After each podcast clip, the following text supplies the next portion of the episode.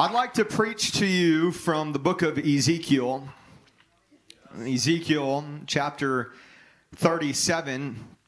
God takes Ezekiel into an open vision and he shows him God's future for the children of Israel. And I find great courage in the Old Testament prophets. What I have found with the pattern of God is that when man is at its worst, God raises up voices to inspire them for a better future. And all I know is that in the last 2,000 years, the church has survived war, pestilence, plague, persecution, tribulation, interference, and all it has ever done is grow. Why? Because the gates of hell cannot prevail against the advancement of the church, which means, friend, we are not on defense, we are on offense. And the kingdoms of this world are becoming the kingdoms of our God and of our King, and to his increase there is no end. Hallelujah. Which means that as long as there is a family that doesn't have a place to call home, the church has a reason to grow. As long as there is a young person that has yet to meet Jesus, there is a reason for the kingdom of God to advance. And you are a part of an ever increasing and an ever advancing kingdom that cannot give up, that will not stop short of what God has called us to do because Christ isn't just a stone, He is the chief cornerstone of our faith by which the entire church is constructed. And friend, if God be for us, who can be against us? Hallelujah. And I don't know about you, but I've, I've got to just encourage myself a little bit this morning.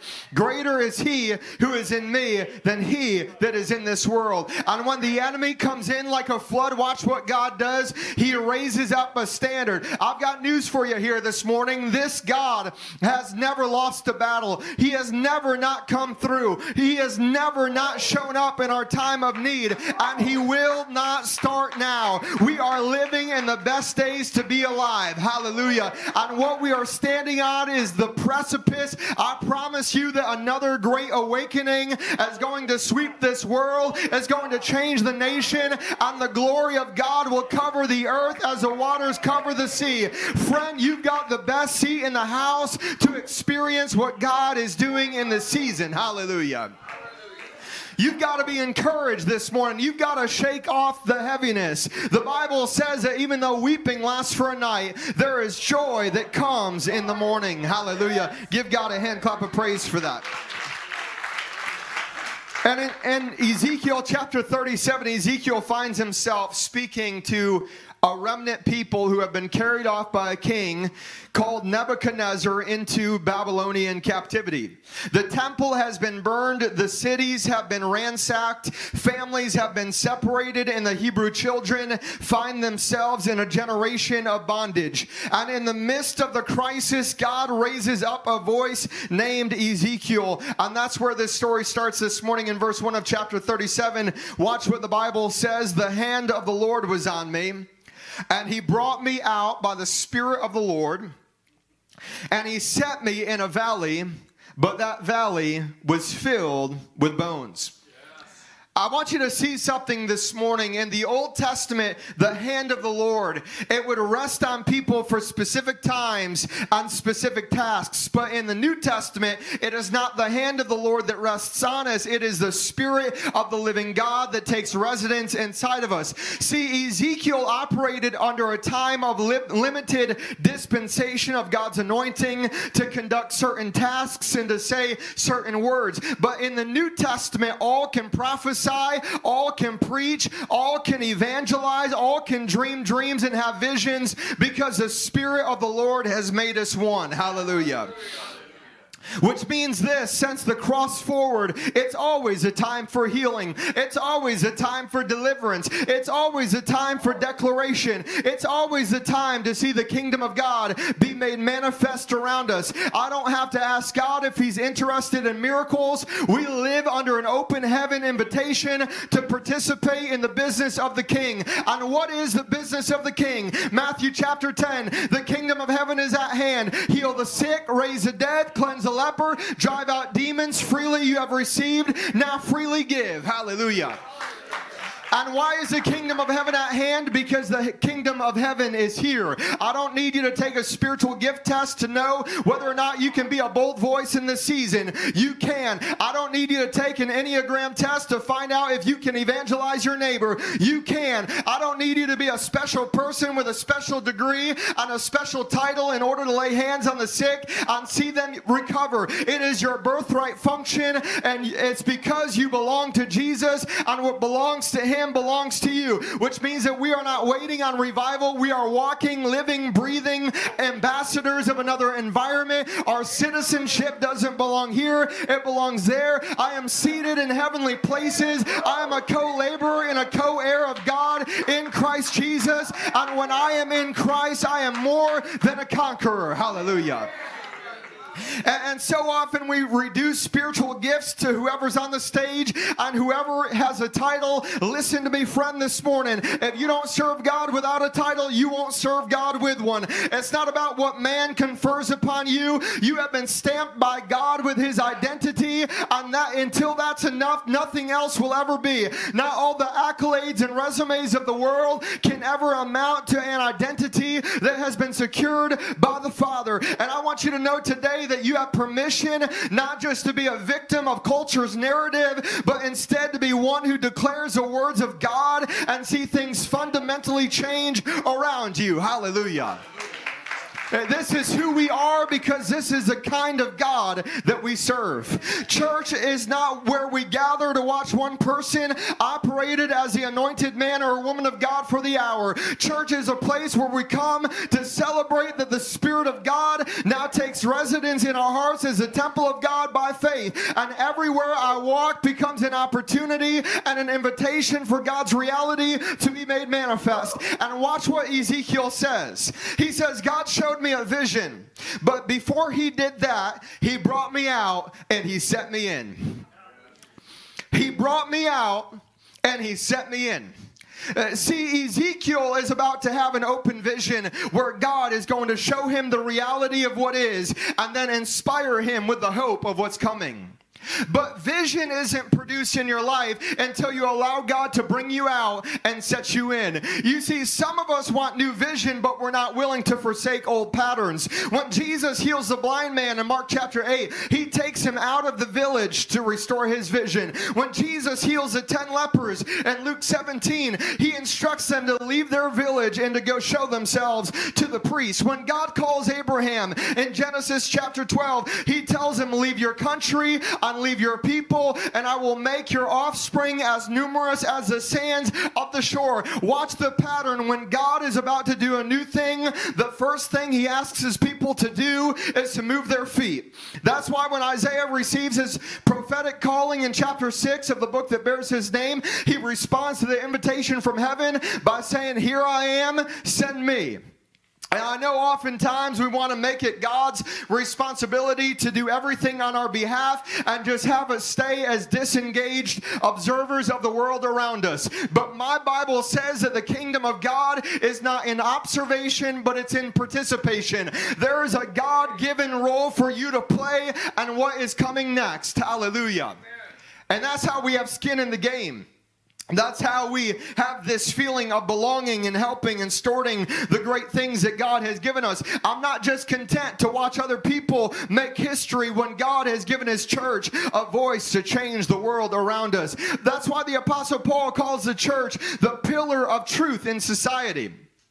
We are a light set on a hill for all men to see. And if the world ever needed the light of the church, friend, it's right now. If the world ever needed your light to shine, it's right now. If the world was ever dark and they needed the light of Jesus Christ, friend, it is right now. And here's the problem we want fresh vision, we want new opportunities, we want open doors, but we aren't willing to let God inconvenient our location, our setting, or our comfort. But I'm here to tell you that new seasons require new faith. New wine requ- requires new wineskins. And the problem is we want new vision inside of us without new settings around us. How much fresh vision is not given to God's people simply because we are not willing, we are not willing to be brought out and to be set in? I, want to be the type of folks that people say, Who are these men that turn cities up, upside down? They are unlearned, but they've been with Jesus. I can't explain it, I can't quantify it. All I do is criticize it, but I can't ignore the fact that those folks have been encountered by the living God. And friend, when you have an encounter with the living God, it'll give you the strength and the boldness and the courage to stand. And after you've done everything to stand, to continue to stand, this is simply our moment to not give up, for our salvation is near. Hallelujah. Give God a hand clap of praise. Hallelujah. Glory to God. Oh, yeah, they're going to call you every name in the book. Just put on the seatbelt. Uh, they're going to accuse you of everything under the sun. Just be okay. Jesus said, In this world, you're going to have trouble, but you can be of good cheer, for Christ has overcome the world. Now, watch how the story continues. Verse 2 is where it gets good. It says, Then he causes me to pass by them all around, and behold, there were very many in the open valley, and indeed they were very dry. And he said to me, Son of man, can these bones live? Uh, the God of the universe is asking Ezekiel a question. Now, the title for my message that I missed at the beginning is Prophesy to the Dry Bones. I said, Prophesy to the dry bones. Said, Prophesy to the dry bones. He said, Son of man, can these bones live? And so I answered, Oh Lord God, you know. And again, he said to me, Prophesy to these bones and say to them, Oh dry bones, hear the word of the Lord. Hallelujah. Hallelujah. You know, the dry bones in the valley represented the condition of God's people. It was a graveyard of missed opportunities. It was a valley of dead dreams. It was a wasteland of depression, disobedience, and disillusionment. And the fact that the bones were dry tells us that they had been in that condition for a long time. But I want you to see something this morning. What looked like death to man was the ingredient for an army to God. And the miracle begins with a question that God asks Ezekiel Can these bones live again? Hallelujah. Can these bones live again? See, watch the types of question that Jesus types of questions that Jesus asks. Do you want to be made well? Who do men say that I am? Why are you so afraid? Do you believe that I am able to do this? What is it that you want?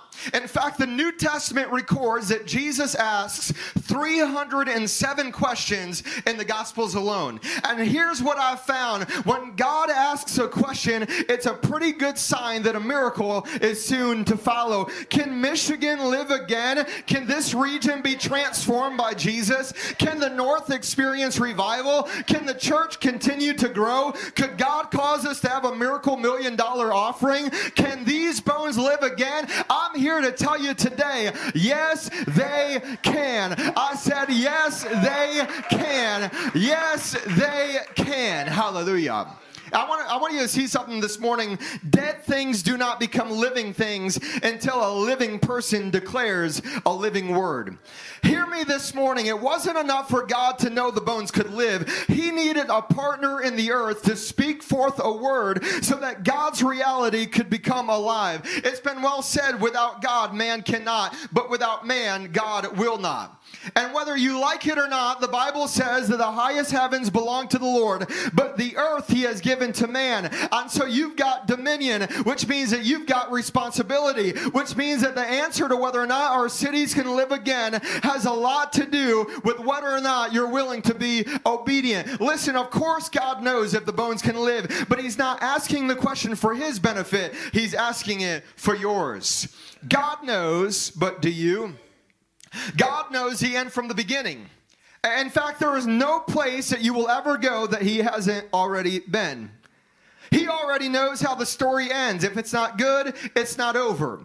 If God showed you all that He was going to do through your life when you said yes to Him, it would so freak you out that you probably never would have said yes. If God would have showed you everything that you were going to deal with once you got saved, you probably would have said, No, Lord, I'm doing something else.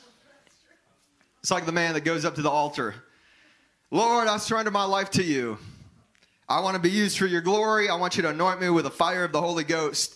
I want you to use me to touch the nations. And God says, All right, you're going to have to be hated. You're going to be attacked.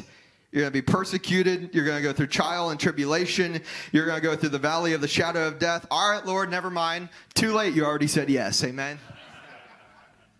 God already knows. So when God asks the question, He's not looking for your advice or your input, He's looking for your obedience. And can I tell you, obedience makes you the answer to somebody else's prayer. When you're willing to say yes to God, what it does is that it begins to unlock the hearts of men and women all across this region who can now walk in their God given fullness because God found a few radical individuals who are just willing to believe God at His word. I feel like Mary, who was talking talking to the angel Gabriel, who was so overwhelmed by the declaration that he would bring. And finally, she just finds herself in a sovereign moment where she responds to the angel, Let it be unto me according to your word. I don't know how it's going to work. I don't know how it's going to look. I can't tell you the nasty things that they're going to say, but let it be unto me according to your word. And then Mary breaks into a prophetic song and she says, He has exalted the lowly. The God of my forefathers has remembered my estate. The God of Abraham, Isaac, and Jacob has visited me in this moment. She didn't have all the details, but she refused to allow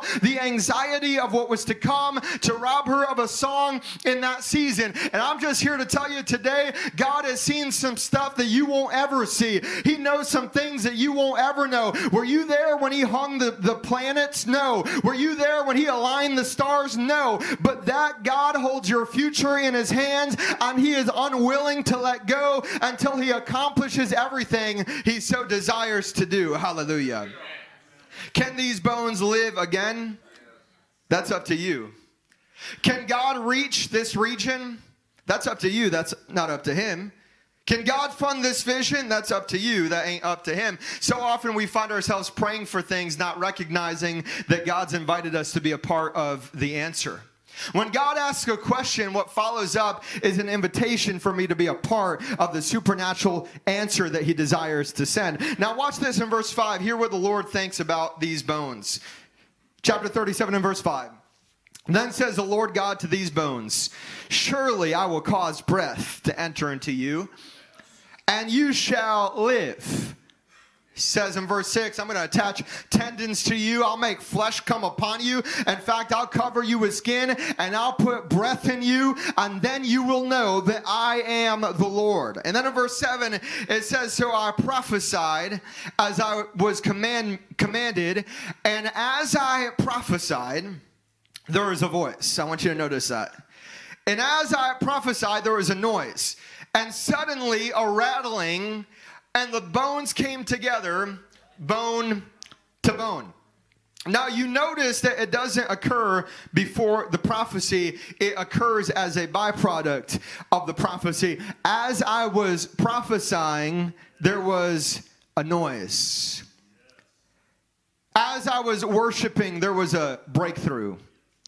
As I was praying, something started to shift as I was coming to the altar, my, my healing began to happen.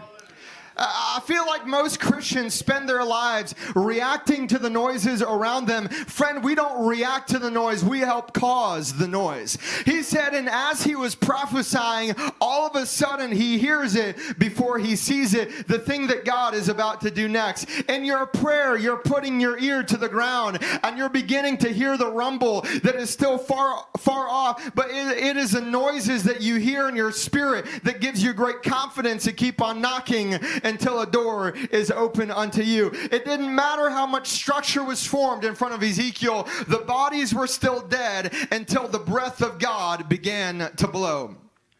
Can I tell you something here this morning?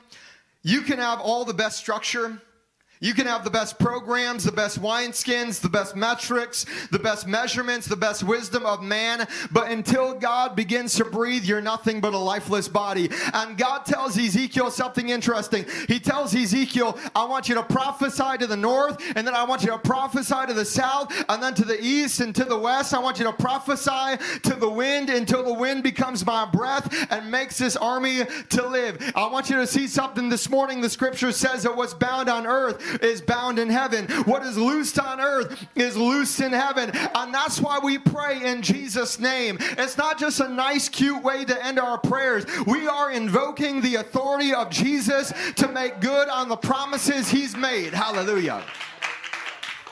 And let me say this this morning if there was ever a time for the people of God to have breath back in their lungs, friend, it's right now. If there's ever a time we needed a move of the Spirit of God, it's right now. If we ever needed God to breathe life back into us, to give us fresh life, it's right now. I want you to know that you can have all the best things, but until God breathes, it's all in vain. You can have the best programs, you can have the coolest branding, you can have the best musicians in the world, and the best communication on this side of heaven. But when the breath of God begins to flow, there ain't nothing that man can manufacture that ever amounts. And I feel the breath of God in this building on Sunday mornings. We're not just sitting here giving our, our, our we're, we're just sitting here giving our natural, but we're reaping in the supernatural. We're just here offering God our time, our talent, and our treasure. But there is something about extravagant worship that opens the windows of heaven and prepares God's people for for our blessing.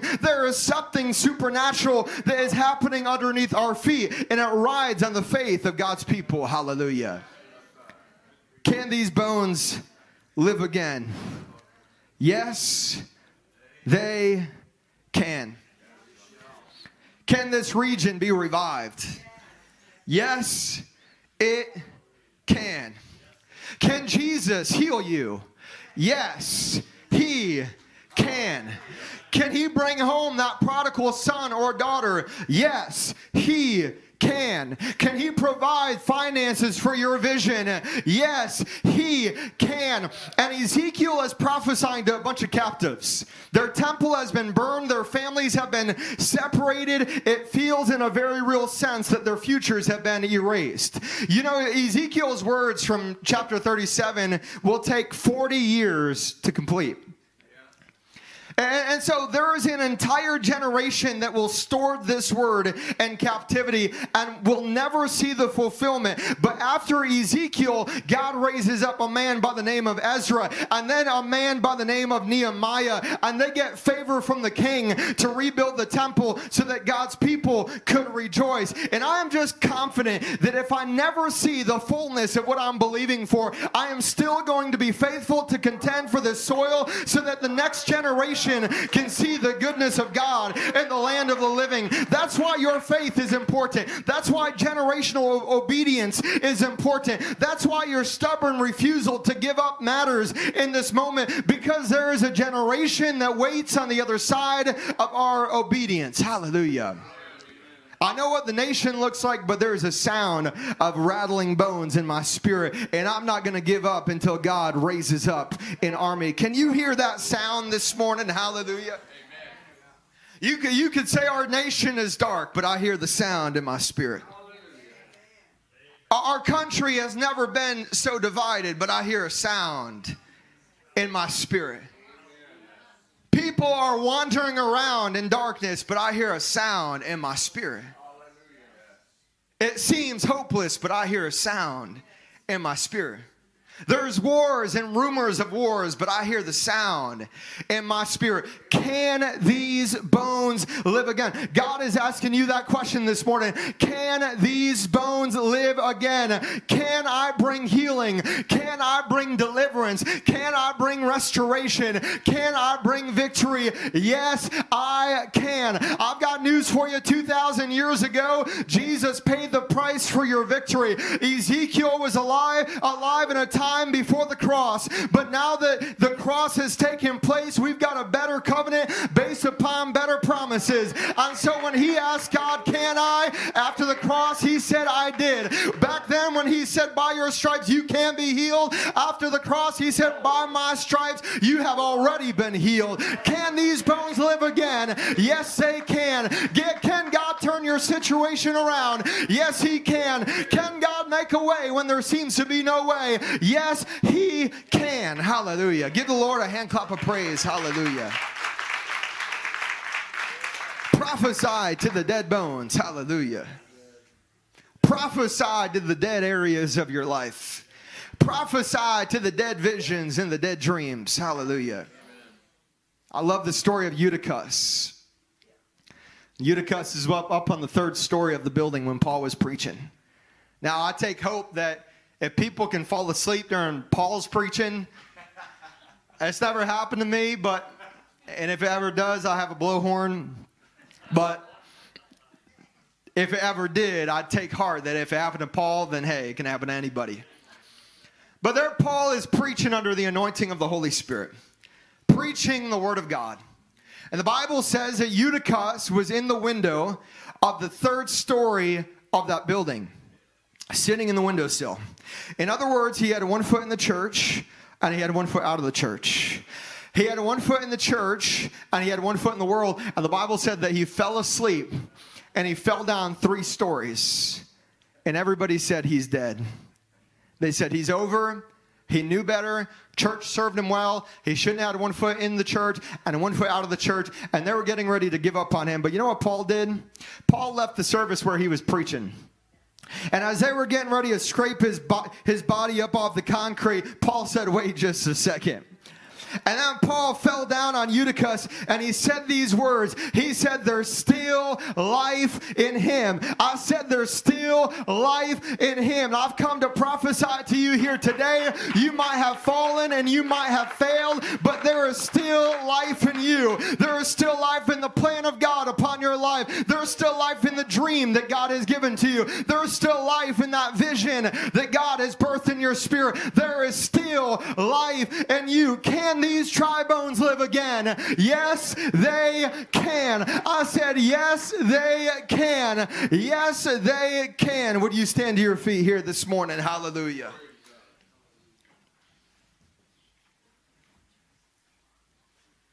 Can Jesus move in your situation today? Yes, he can. Can he bring you up out of fear and depression? Yes, he can. Can he heal your heart of grief and trauma? Yes, he can.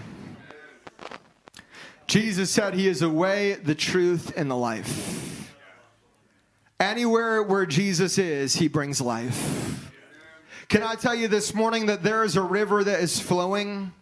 There is a river of life that is flowing from Calvary this morning, and everywhere that river touches, it shall live and shall not die. And if you feel like you're dead on the inside, you feel like you're dried up on the inside, prophesy to those dry bones. Remind yourself that you are a child of God. Remind yourself that you are saved. Remind yourself that God's got a plan and God's got a purpose for your life. Remind yourself that God's not done with you yet. Hallelujah.